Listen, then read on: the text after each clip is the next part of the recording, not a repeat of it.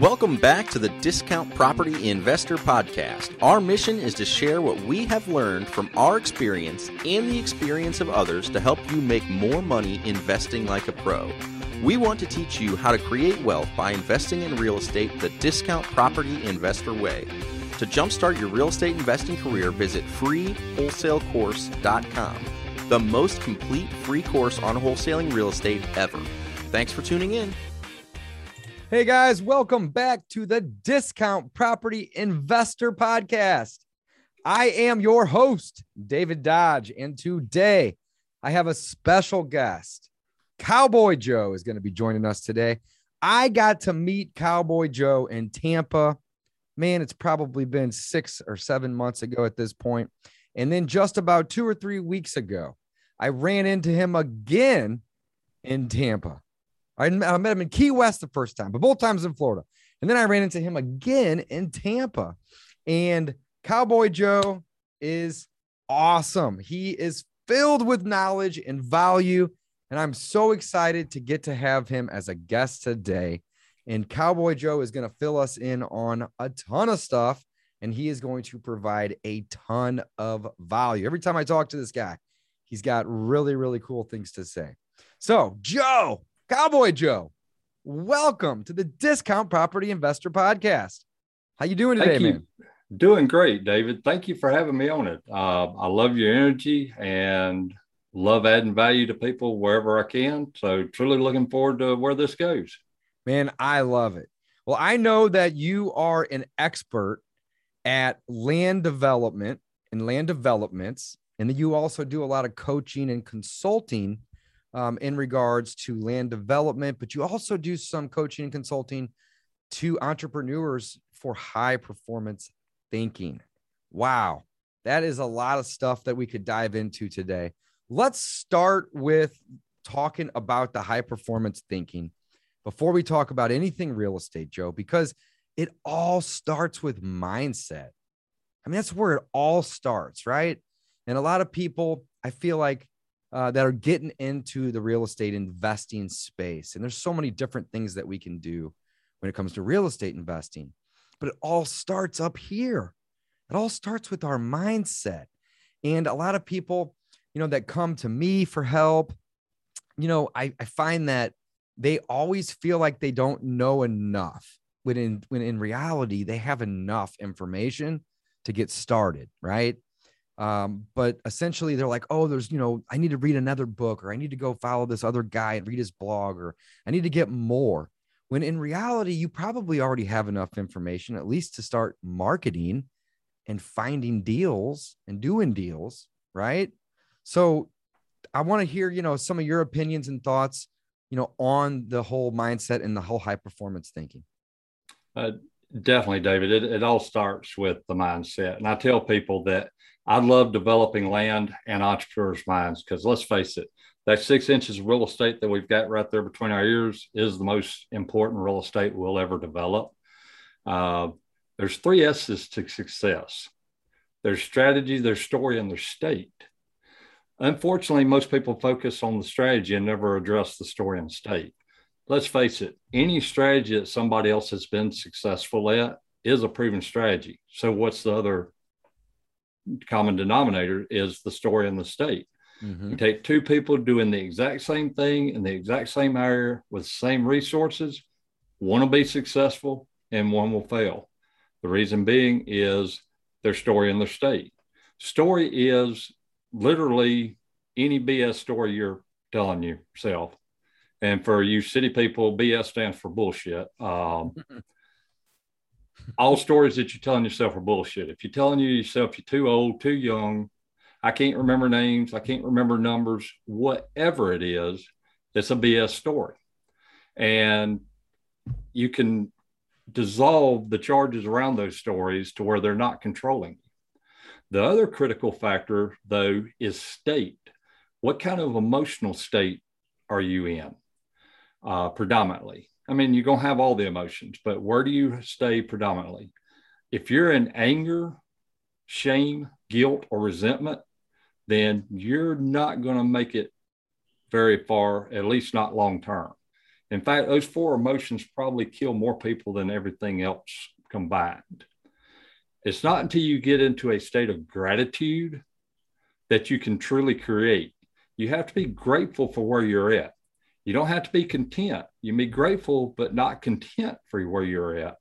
But the key is to be grateful and then move forward from there. Man, I I love preaching to my friends, my family, my students about gratitude. It is something that I really pride myself on in terms of, you know, being a grateful person. I think that gratitude and, and being grateful is the key to happiness, really. Like people have a lot of wants and we have a lot of needs, right? But most people's needs are met and we have all these wants. And that is a major reason that people are unhappy is they constantly want. And if you can just take a minute and just think, look around at all the stuff you have and just, you know, try to be grateful for it, it's it's almost impossible to like walk away from that that exercise unhappy. Got all this stuff, right? But I think that, you know, the lack of gratitude is a big big issue. So I love what you just said. I love it and I can't agree with it more. So you talked about four states. Can you repeat those states? Well, you've got several states, but the ones I key on are the ones that really harm you the most, both physically, mentally, and everything else. And that is anger, shame, guilt, and resentment. Now, those emotions aren't necessarily good or bad. They're, they're necessary to get you to take action. Let's face it, when we get pissed off, we tend to take action. But it's when we harbor that anger and that resentment, it literally breaks our bodies down it stops us mentally. We stay stuck where we're at and we can't move forward. Uh, there was an old saying that anger and resentment are kind of akin to you drinking a poison hoping it kills your enemy because that's literally anger and resentment's not hurting them at all it's destroying you though yeah it's totally it's total it's that's so true it's destroying you it's not hurting or touching them at all that's so true i love it so you had mentioned, you know, the three S's to success strategy, story, and state. And you said strategy, any strategy that's worked for someone else, it's been proven, right? It worked for them. Why wouldn't it work for you? I love that. That's awesome. Story, it's whatever it is, you know, whatever story you're attaching to yourself, it's probably BS. You know, you're not too young, you're not too old, you're not too poor, or whatever the case is. These are just things you're telling yourself that you're that you believe after you tell themself yourself these things and they're not true, right? I love that. And then the state, you know, what kind of emotional state are you currently in? Avoid the anger and the shame and the guilt and the resentment. These are the four states that are going to destroy us, right? And then there are states of mind that you can have that will do the opposite. And you had mentioned gratitude. Are there others that you'd like to talk about? Uh, gratitude, joy, uh, love. I mean, love. yeah. Tr- yeah. Just, I love human beings. I love mankind. I love animals. Uh, do I necessarily like all of them? There's times that I don't, but I, I truly do love, and that's why I do these, and that's why I coach, and I love helping people. Mm-hmm. Um, but when you can just love somebody for where they're at, not what they can do for you or anything else, despite anything that y'all may have disagreements on. Mm-hmm. Uh, you can love somebody and still be friends and get along with people and you not have the same views and have differences. That's what makes the universe work. Everything mm-hmm. is entangled and works together. And that's the universe is always going to be in balance. You cannot knock the universe out of uh, imbalance. We're just not that significant. Mm-hmm. But on the flip side of that, we're every bit as significant as we need to be to accomplish our mission. Yeah, no, I'm with you, man. I love, I love that. And I'm really happy that we were able to start with that, guys, because mindset is everything, right? If you have a bad mindset or a limiting belief mindset or a negative mindset, you're only hurting yourself, right? You had mentioned the most important real estate is the space between your ears. And I just want to reiterate that that is the most important real estate. And if you are, you know, having negative thoughts and having a negative mindset and you're telling yourself this story about how you can't, right?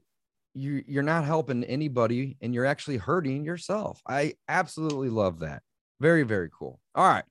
So happy that we were able to start with that, guys. It's imperative that you know that your mindset controls and is a direct effect of how you do things and what you do and really the the ability to do things right so you got to get your mindset right first that's the most important part i love it all right. This is a real estate podcast. Let's talk real estate joe. All right. So joe you are an expert at land developments. Before we even get into anything else what does that even mean? What is land developments? Well, land development is a wide, wide area. Um, you have infill development is when you take uh, property that's inside of a city that's already been developed, but maybe redevelop it or add additional density and development to it. Uh, I have experience in that, and I actually have students that I coach in that as well. But I focus primarily on raw land development, and that's finding parcels of land anywhere from a couple acres to a thousand acres. It just depends on the project. And figuring what is best suited for that area. Uh, one of the keys on development is figuring out not only what's needed, but what's wanted. Because if you can get what's needed and wanted, then you have a fairly easy project to sell both from a standpoint of getting approvals and from a standpoint of selling for your final product to make money on. Love it. So you're working on anything from small little infill land developments to raw land developments. So raw land developments typically are going to be outside of your major cities, right? Whereas the infill ones are going to be kind of inside or very close to and probably a little smaller, I would think, or uh, exactly. And that used to not be the case for like for example houston texas and dallas texas both uh, there used to be major tracts of land inside of the city limits that holdout ranchers or farmers held on to that the city basically grew up entirely around them mm-hmm. but i'm not saying those parcels don't exist anywhere in this country anymore but they're few and far between yeah now it makes perfect sense so the infill ones are are typically smaller. And they're within city limits essentially, whereas the raw land ones are the opposite. They're, I mean, they could be smaller, but they're, but on the flip side, they're probably larger and or outside of the major city limits. I love that. Okay, very cool.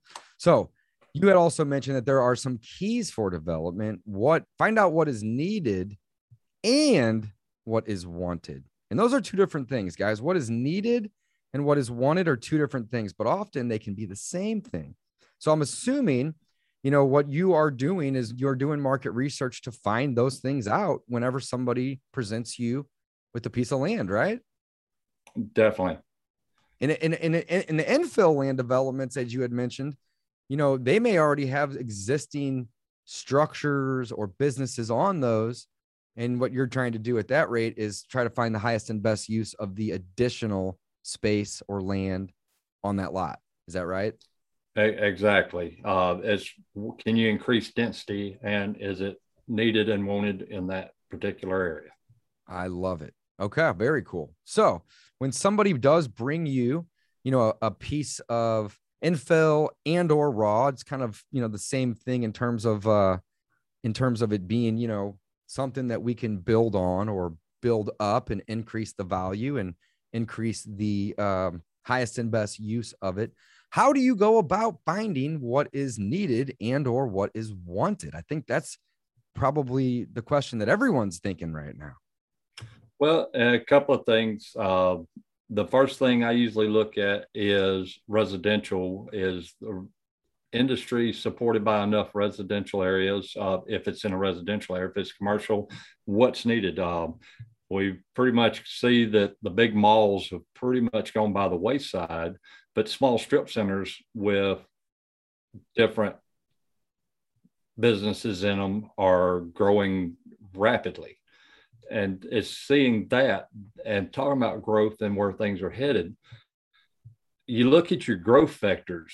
Uh, I think most everybody that's on this podcast listening can think of an example of when uh, Walmart was built on the bypass or something else was built on the bypass and the city center is dead. If you try to build something there, you're not going to be able to sell it out. Mm-hmm. Whereas if you get in front of growth factors and move in the direction that the area is headed into, then you can increase value. You've got higher potential of selling everything out and you make a higher margin because it is going up in value as you get these projects approved.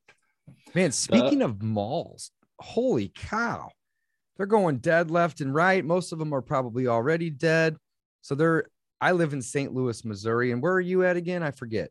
I'm Gulf Shores, Alabama. Oh man, I love Gulf Shore. I'm coming down to visit you soon, Joe. That's one of my favorite places in the United States. Love it. And the Hangout Music Festival they do once a year there is a killer time. Love that city. So much fun. All right. But back to the malls.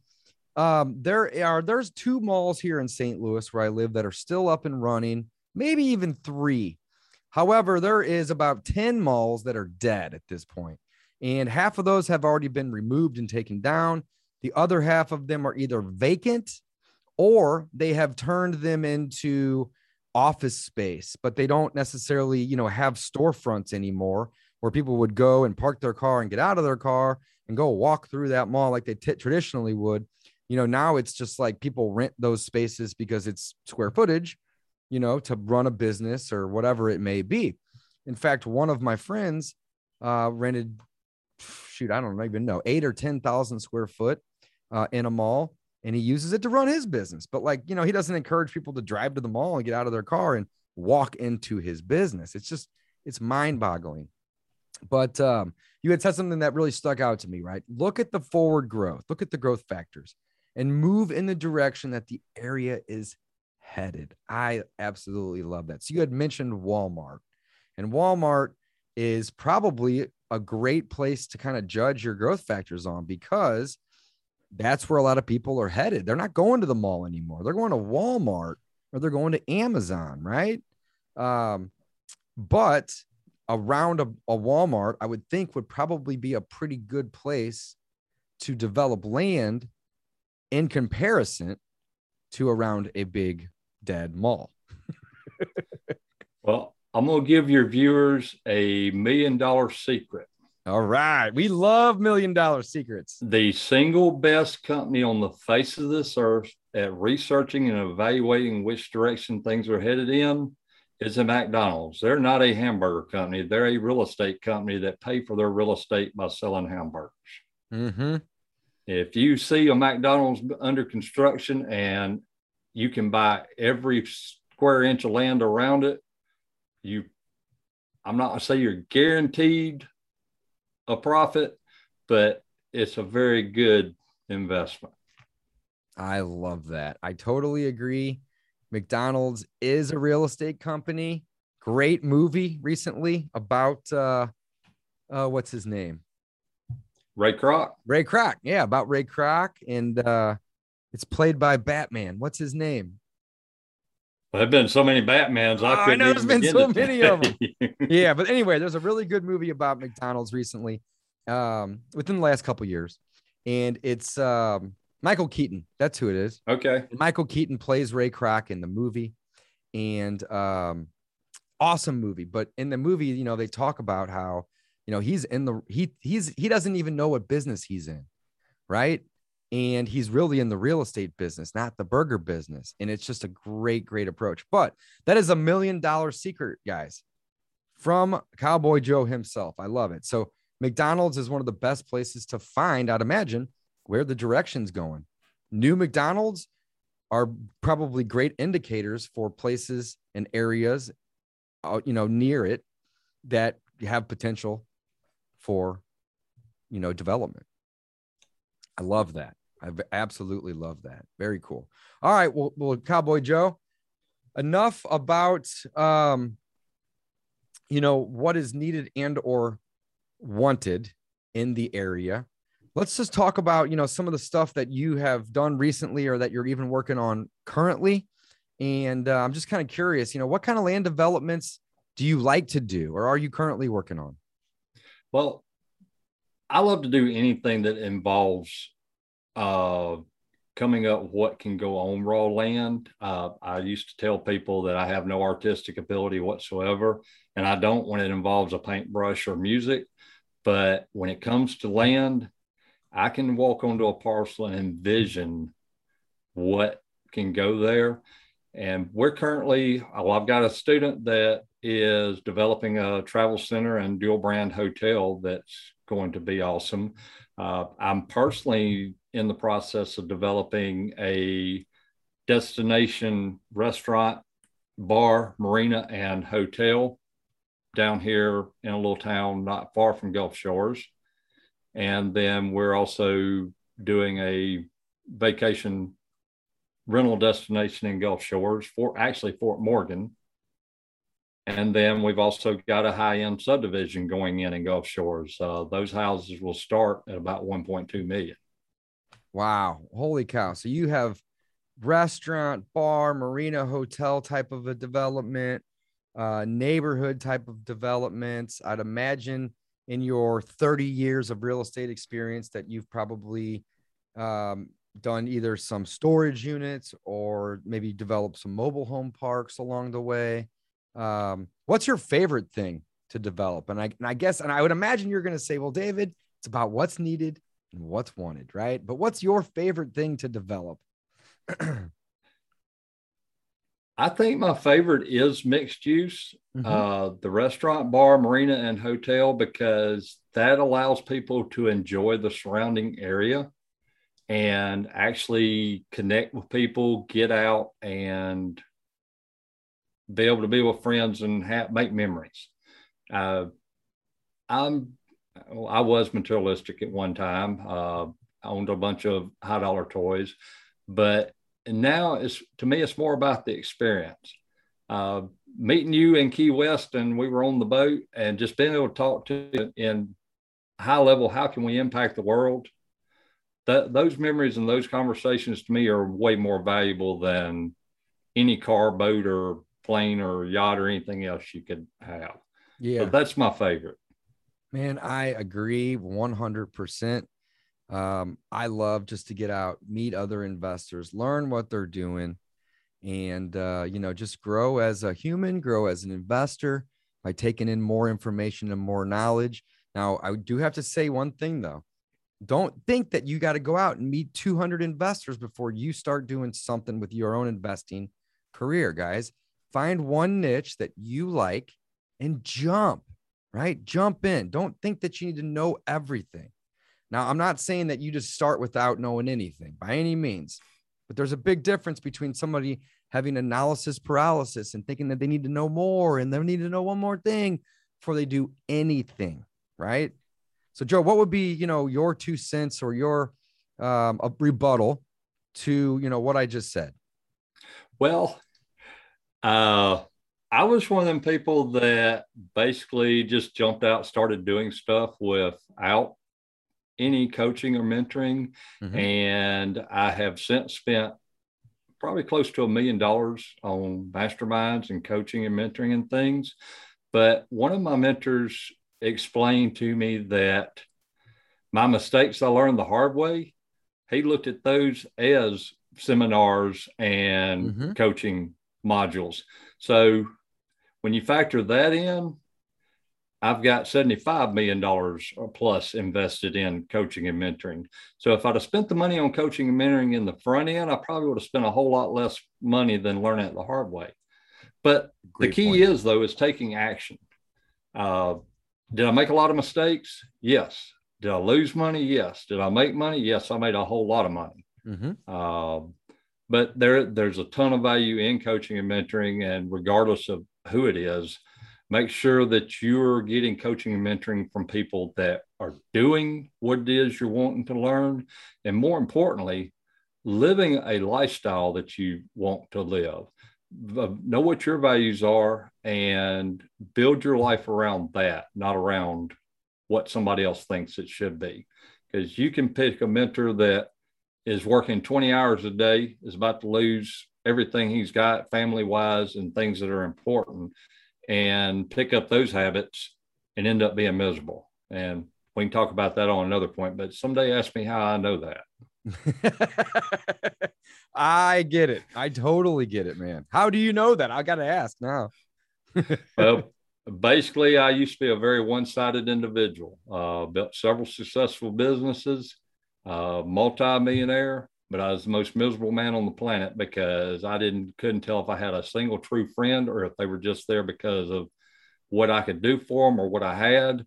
And my wife and I spent basically the last probably 12 years of our marriage together strictly for the kids, which was in hindsight not that great either because they they cheered when we actually got divorced.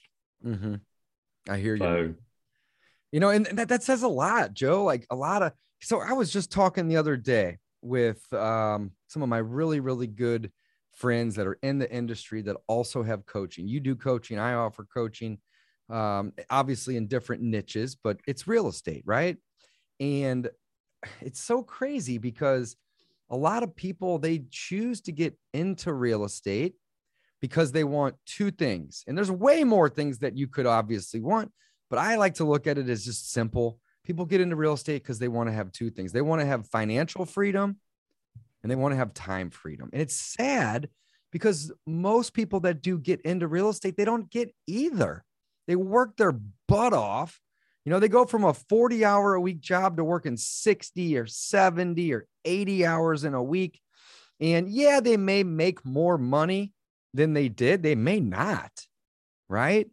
But with more money, you know, doesn't necessarily mean less time, right? You can you can get caught up you know, and you had just mentioned that you were a multi-millionaire. I'm sure you still are. Uh, but you were working your butt off, I'd imagine. And it and it destroyed relationships. And you, you know, you said a second ago too, like you didn't know who your real friends are, right? So the one thing that I try to really, really, really, you know, trying to think of the right word here, but like harp on and be very, very transparent about is real estate can give you financial freedom. It can give you time freedom right? But you have to be strategic about how you work and what decisions you make because you can very easily get robbed of both of those things. And isn't that crazy? And I would say that a lot of people think of real estate, like you said, and uh, not to rebut you, but I don't like to use financial freedom. Uh, I use financial independence because really, uh, I thought I had financial freedom, and Elon Musk, Warren Buffett, any of them, they don't have financial freedom. They got financial independence because even they they could do something at a high enough level, stupid enough to go broke again. Then they don't have freedom. Financial independence, though, is where you're making wise choices that are around your values. You can do pretty much anything you want, but you do it from us with a governance standpoint versus just haphazard throwing something out there man, you know what? I love it whenever somebody tells me something that I have not heard yet. And that was something that I am not going to forget because I use financial freedom all the time. And you just change the whole way I looked at things. So, guys, it's not necessarily about the financial freedom, it's about the financial independence. Woo! I love that. That is awesome. Very, very good thing to uh, to think about, guys. It's not necessarily about the freedom because, again, you could lose that money, right? You could make a bad investment or a stupid investment or something could happen. And it's really more about that financial independence. Joe, that was a gold nugget right there. I love that. Very, very cool. Very cool. All right. Well, Joe, let's talk about you know some of the coaching and the consulting that you do and help people with when it comes to the land development. And I know you also do the coaching and consulting for, you know, high performance thinking as well. And we talked a little bit about that in the beginning of this episode, but now let's kind of pivot more into, you know, the land development. So who would be your ideal student? What, what does that person look like? Uh, my ideal student is already on the real estate side is already a successful real estate investor but maybe doesn't have experience in land development, but they've got plenty of experience in. If if you're a experienced fix and flipper. You understand the steps to carry something from one point to another. So experienced fi- uh, fix and flipper can uh, do well in land development. Uh, anybody that has plenty of real estate experience and understands how to evaluate a property and things to that effect, I can teach them the steps in the land development. Uh, another one of my ideal clients is people that do have land development experience, but maybe they've been working in a smaller area and they're wanting to step up to larger projects, but they don't have the mindset. They've got some beliefs that are stopping them from jumping up into that next level. Mm-hmm. For example, say they're playing in the one to $10 million range and then they get a $50 million opportunity. That's a pretty big jump for most people to mm-hmm. make that mental leap. And then I've got one client that actually is moving into, well, the development I'm consulting with them on is a $160 million development. So experienced real estate investors with or without land development experience. I've got another student that is a very experienced uh, real estate investor, but has no development experience whatsoever. And taking him through all the steps to learn it and then consulting on his projects uh, as he comes across them. I absolutely love that. So you're looking, so your ideal student is is somebody that's already a successful real estate investor or investing, uh, but they're not doing like the bigger deals or the land development type of deals. And it seems to me like you know you had thrown out some pretty big numbers there. It seems to me like what you really love and have passion for is helping people, you know, take that take that jump from you know the small fifty thousand dollar house or you know million dollar uh, apartment building to you know thinking bigger and you know maybe trying to get into a project that's you know 30 million or 100 million dollars. That is awesome. That is really really awesome. I absolutely love that. Guys i gotta throw in a quick plug. Uh cowboyjoe.me not dot com dot me. C-o-w-b-o-y-j-o-e dot me cowboyjoe dot me. That is joe's website and Joe has a ton of information over there. You can even book an appointment and get on the phone with Joe and Joe's team. Joe, you also do events? I, I, have spoken a few events. I've got a couple of them on the schedule that we're putting together, but mm-hmm. I don't have them actually fully developed out on when they're going to be yet. Sure. Okay, cool. Well, guys, keep an eye on his site uh, for more information on that. And then you also have a land development Profits course as well. And again, cowboyjoe.me. You guys can learn more about that. Tell us about that course, Joe.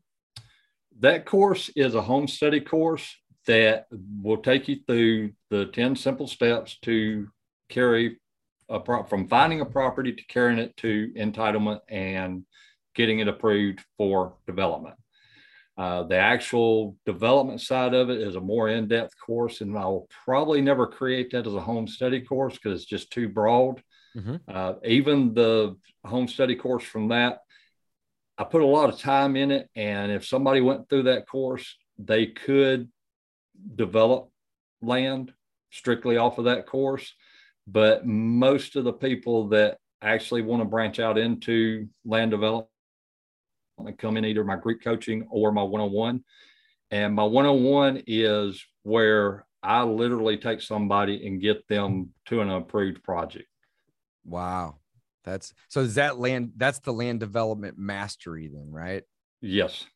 And that's and that's a one-on-one coaching plus you have a community it sounds like over there as well. Exactly. Wow, that's that is really really cool. But you do have the land development profits, which is a course and again, somebody could just take that course and they could get their feet wet, right? It would at least expose them to the possibility and, you know, maybe their potential and all these other things. But if you do want to work with Joe one on one, again, guys, he does have a program for that. Go to cowboyjoe.me to learn more about that. That is awesome. So, Joe, you had mentioned earlier that you are working on uh what was it a destination restaurant bar marina and hotel Wow, that doesn't sound like a small project. That's like four things all in one.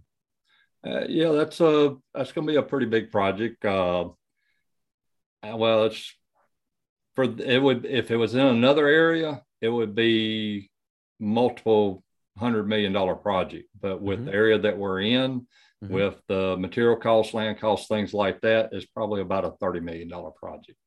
But I don't worry. I don't look at what the cost basis is.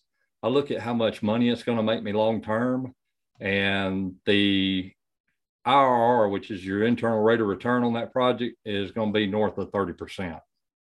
Wow. So you're talking $10 million then. Well, that's, uh, yeah, year over year. Right. Okay. Gotcha. Gotcha. Um, wow. Yeah, that is awesome. Holy cow. So whenever you're doing these things, um, I mean, can you just walk me through like, you know, maybe, you know, just a couple minutes, of course, you don't have to go too, too, too into depth on it. But I mean, I would imagine it first starts with land either the infill or the or the raw, right? That's where it all starts, right? That's where it starts. You have to find the land. That's kind of where it starts. And I'd assume that you like to buy it at a discount, right? Or does it not matter? Well, that's the great thing about land development. I do still try to buy at a discount. Um, and it depends. If I can put it under contract contingent upon getting approvals for the project that I've got in mind, mm-hmm then I'll pay pretty close to what they're asking for it. I'll still try to buy it at a 10% discount just because I'm a horse trader and like to negotiate. But That's right. Uh, if not, I'll I'll put I've put in full price offers contingent upon approval of the project that I want to put on it because I've already done the numbers and I know that I'm going to make money at that. And I'd imagine that sometimes these projects don't just I mean it depends on the project of course, right? But I would imagine that sometimes these projects may take a year or two to get approved, right? Well, this project will probably take us pretty close to two years to get approved and a year and a half to build out. So this is three and a half years down the road. Wow. Uh, and that's probably pretty standard to, for these bigger ones, right? That's that's pretty standard. I may be able to crunch the approval process a little bit. Um, I've already started trying to put all the dominoes in place for that. But from a standpoint of when you're anytime you're planning out something on project approvals, getting entitlements in land development, whatever time frame you think it's going to take, double it. Yeah. Because that that can make or break you. Uh, we're figuring two years. If I get it done in a year, great. If it takes me two full years, I've already planned for it. You've already planned for it. I love that. So whenever you're putting properties under contract, you're not buying those properties. You're basically putting them under contract contingent on your project being approved. So you have to tell these individuals whenever you're, you know, wanting to buy the land that that prod that that could take, you know, a year to 2 years to get approved. So is that are you typically building in that that sort of, you know, inspection period or contingency is a better word, I believe, uh, for the approvals? It, it, it's a case by case scenario and depends on your negotiating skills. Um, this particular property, all I did was put 120 days worth of due diligence because I can pretty much know whether or not I'm going to be able to get approval within that time frame. Mm-hmm. Uh, because this property wasn't going to stay around long. I was amazed that it even went on the market. So mm. I literally put it under contract the day after the sign went up and put a hundred because 120 days worth of due diligence is fairly easy to get a seller on a larger parcel that they know is a development parcel to get. So sure. that was on this particular case. But I have done projects where I put land under contract with contingencies of project approval, knowing it was going to take a year and a half, two years to get approved. Mm-hmm. Okay, that makes perfect sense. And then you had mentioned also that you have developed neighborhoods in the past. Um, so how do you finance these? And I guess it doesn't even have to be neighborhoods. It could be, you know, a big $30 million project like the one we had just talked about with the restaurant, the bar, the marina, the hotel. Uh, you had mentioned that your favorite things to do is mixed use. And you had mentioned that you had done some neighborhoods, right? Well, you know, whenever I'm going out to buy, let's say a house or a small apartment building, um, I'm buying it at a discount, hence the name of my podcast, Discount Property Investor. Love buying at a discount uh, because, you know, for you know, for for for single family homes or small apartment buildings, you know, you make your money when you buy, you get paid when you sell. It's a little different with the raw land because you're adding that value by building something. I mean, you're truly building something, right? Well, we're typically just rehabbing, right? We're not really doing a whole lot of building. So you got to buy at a discount. Uh, but you don't necessarily have to get it at a discount, even though who doesn't like discounts? Everybody likes discounts. But my question is I got sidetracked there. Sorry about that. my question is, though, how do you go about financing something along these lines?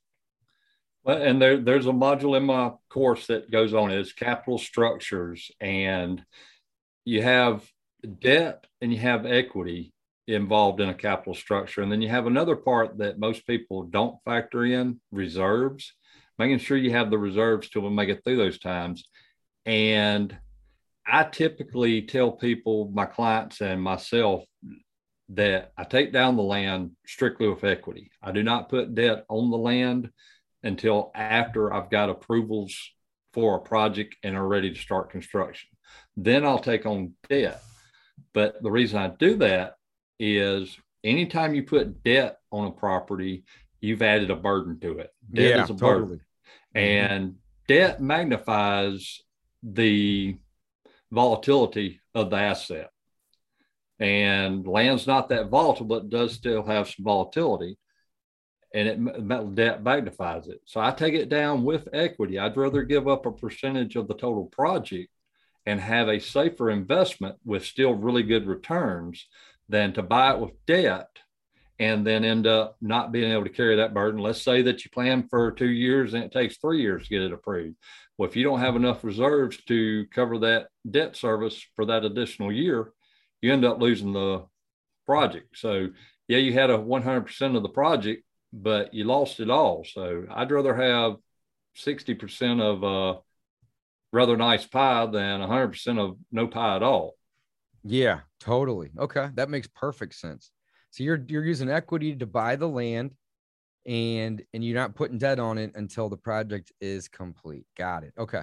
And then whenever you do that, so we find ourselves, you know, 10 acres of land that we want to develop, uh, we buy that land. Then what's the process of, you know, getting the financing for the for the actual construction of that property? I would imagine you're doing uh, both, right? Some equity, some debt, little mix.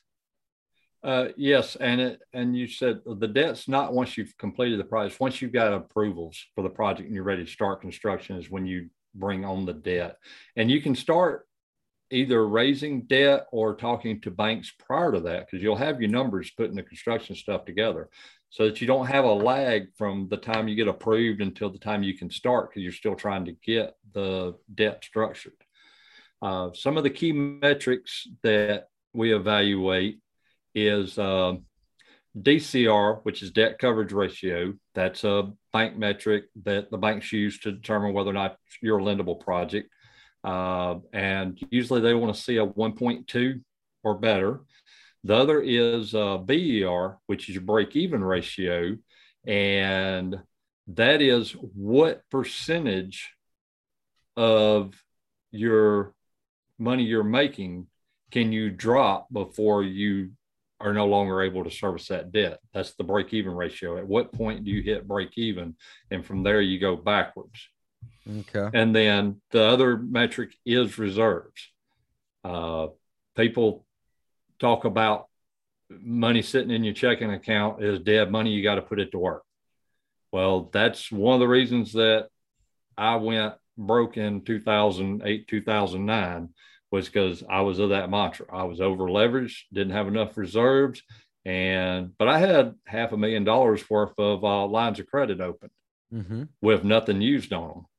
Well, when all of that hit, they closed them line of credits immediately. So lines of credit are not reserves. Cash in the bank is reserves, or cash in other vaults. There's different vaults that you can put it in, but its main thing is having a liquid, readily available cash reserve to handle any unforeseen obstacles. I love it. Okay, so you talked about the break-even ratio. You talked about reserves. What was the first thing you said? Uh, DCR, debt DCR. coverage ratio. Got it. And that's the debt coverage ratio. And you had mentioned that they like to have a 1.2. Right. That's Or, basically or showing greater, that, right? Uh, 1.2 or greater. Okay. And what does that mean? What does that what does 1.2 or greater mean? So That that basically means all right, 1.2, your debt is one. So if you if you're at a one, you're making enough income on that uh, project that you're break even. servicing the debt. right. Got Well, it. the break even's calculating it backwards. And you would think that if you have a 1.2 DCR, you'd have a 80% break even ratio, but they fluctuate some. You have to look at both numbers because it, it, there's slightly different metrics in each one of them. and that makes Uh, sense. and the break even ratio, banks look for 80% or lower. Mm-hmm. Uh, the debt coverage ratio, they look for 1.2 or higher. Mhm. That's basically meaning that you're making 20% more money than what the debt coverage is. And then you get 1.4. Uh, I've got projects that are 2.1. So, I mean, wow. uh, it's just a matter of how you structure both the debt and the equity to create it and just how strong the project is. Got it. So are you typically getting 100% financing, assuming that you have a good debt coverage ratio as well as maybe a good break even ratio? Or are you having to put down, you know, 10, 20, 30%? I would imagine it, it probably varies a little too, right?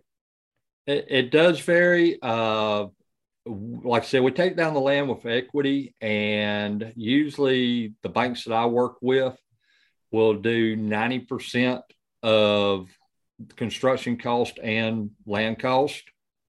So Okay. once we get to construction, I can get 90%, but that's because they know that and they see the numbers. Uh, I typically create uh, 30% equity the minute that we're built out. So, for example, we're, we've got a small vacation rental property that we're going to build out. It's going to be about $2.4 million worth of cost, including land acquisition. But the minute we finish, its valuation is going to be 3.6. So they know that they've got plenty of uh, LTV, and we've got a history of completing projects. I love that. I absolutely love that. So one thing that you corrected me on, and I'm glad you did, was is that you said that it's not when you, you're not putting debt on the land. And I had said until the project was completed, but you corrected me and said until the project is approved. So you're buying the land in some cases, or in all cases with equity, I should say, but you're not going in and financing that and, and or putting any debt on it until your project is approved. And in some cases, you're probably not even purchasing the land until the project is approved. It's all going to depend on the seller and their motivation and the cost and you know a couple other factors. Does that does that sound right? That, that's exactly right. Uh, if we have to take the property down before approvals, we take it down with equity. If we can get it contingent upon approvals, then basically all we've got in the project is earnest money. Yeah. Why wouldn't you do that if you could? Right? Yeah. Uh, so absolutely. the, the more we can keep our capital freed up, the more opportunity cost we have. Uh, because the more capital you have available, the more opportunities to come to you, the more you can take advantage of it. Whereas when you tie your capital up, that's opportunity cost that you're losing somewhere else. Right. Right. Okay. Oh, that makes perfect, perfect sense. Guys, if you want to learn more about land developments, there is nobody better than Cowboy Joe.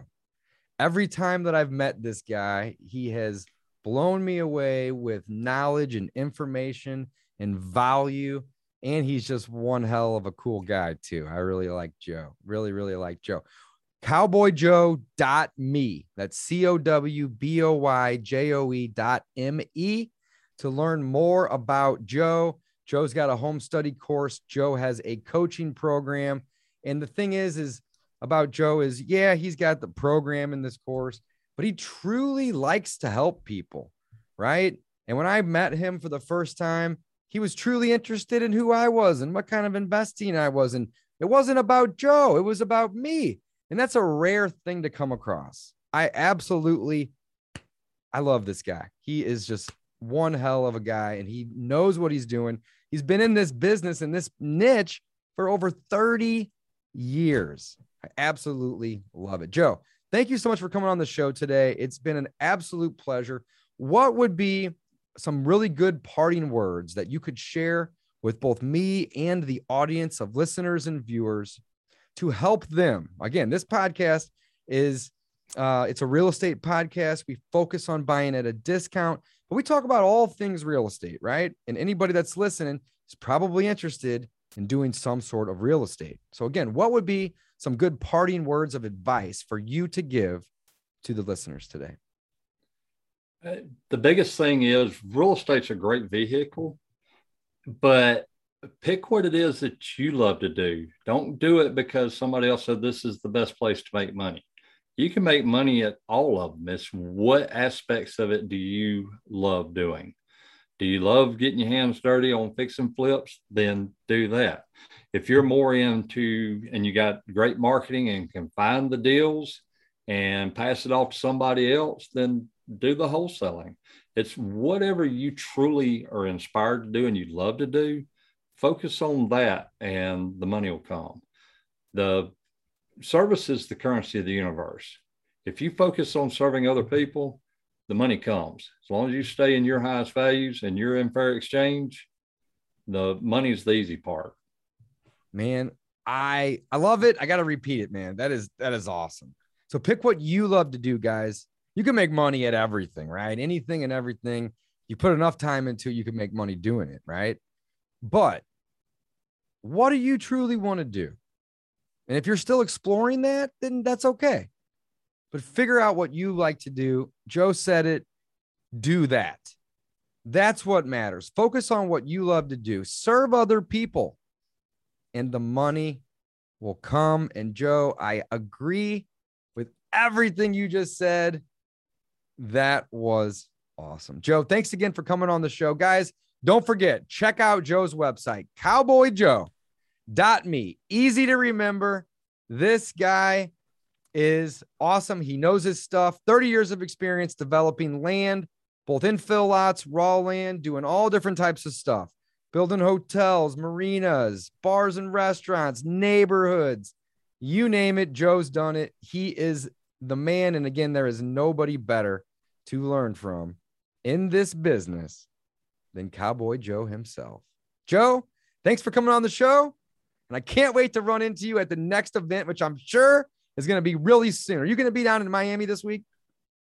Uh, no, I will not be in Miami this week. All right, uh, I figured I you may be, be going to Ricardo's your... event because I'll to be down there. But I was just. I'll actually be in your neck of the woods uh, next week in St. Louis. St. Louis. Yeah. Well, shit, man. Let's go get some dinner or some lunch. Sounds like a plan. Uh, I'll probably be in Wednesday, so uh, I'll give you a holler. Give me we'll a holler. Touch base. I love it. It's been an absolute pleasure, David. I truly love being in your presence. You said something earlier, and the only reason you recognize it is because the mirror law, because it's in you. You mm-hmm. you are a heart centered individual that loves helping other people, and that's why you can see it when other people exhibit the same thing. So I truly do love your energy and love being on the show with you.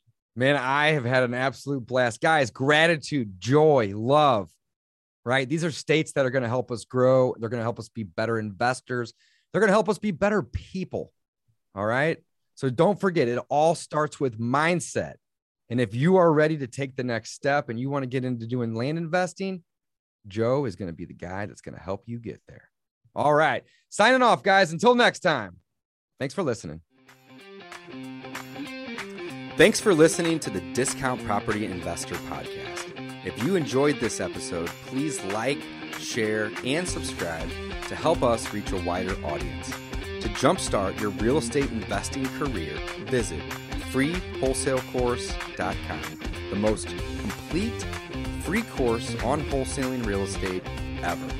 We would also appreciate it if you left us a review on iTunes or Stitcher. Thank you in advance for your support. And remember, you make your money when you buy you get paid when you sell. Now let's go build some wealth.